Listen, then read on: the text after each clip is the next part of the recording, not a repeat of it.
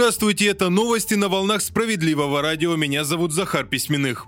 В Государственной Думе вновь предложили уменьшить срок отключения горячей воды летом. По крайней мере, об этом говорится в открытом письме к министру строительства и ЖКХ России. Парламентарии предлагают сократить время отключения с 10 до 3 дней. Начать хотели бы с Москвы, учитывая более развитую инфраструктуру столицы, а после опыт перенести и на остальные регионы России. По мнению депутатов, современные технологии позволяют производить ремонтные испытательные работы гораздо быстрее 10 дней. Добавлю, что эта инициатива по сокращению сокращению сроков отключения далеко не первая. Ее уже прокомментировали некоторые чиновники, они уверены, что износ коммуникаций в некоторых городах нашей страны не позволит воплотить идею в жизнь.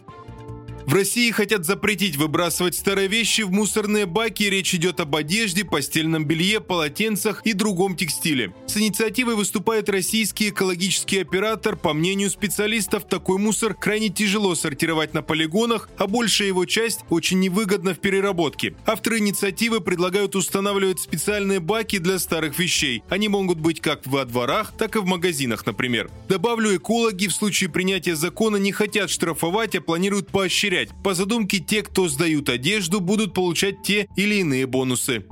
О новой схеме мошенничества в мессенджерах рассказали в одном из банков. Теперь злоумышленники притворяются знакомыми жертвы. Они устанавливают фото близкого человека на свой профиль, а после начинают писать и, например, просить в долг. Доверчивый гражданин не станет проверять номер телефона, а обратить внимание только на фотографию контакта. Благодаря этому он может поверить мошеннику и перевести деньги. Справедливое радио в очередной раз просит вас быть внимательнее и тщательнее проверять авторов сообщений с просьбами одолжить денег или чем-то еще.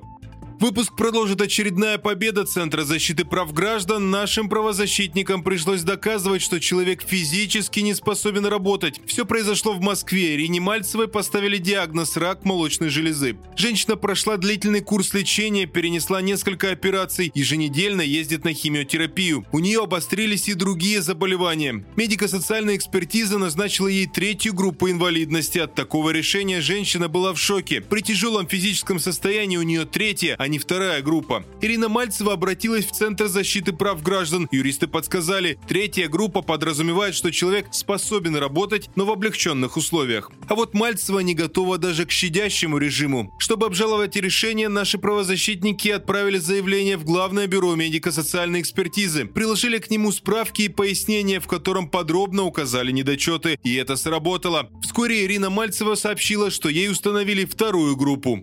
Пока на этом все, не переключайте волну.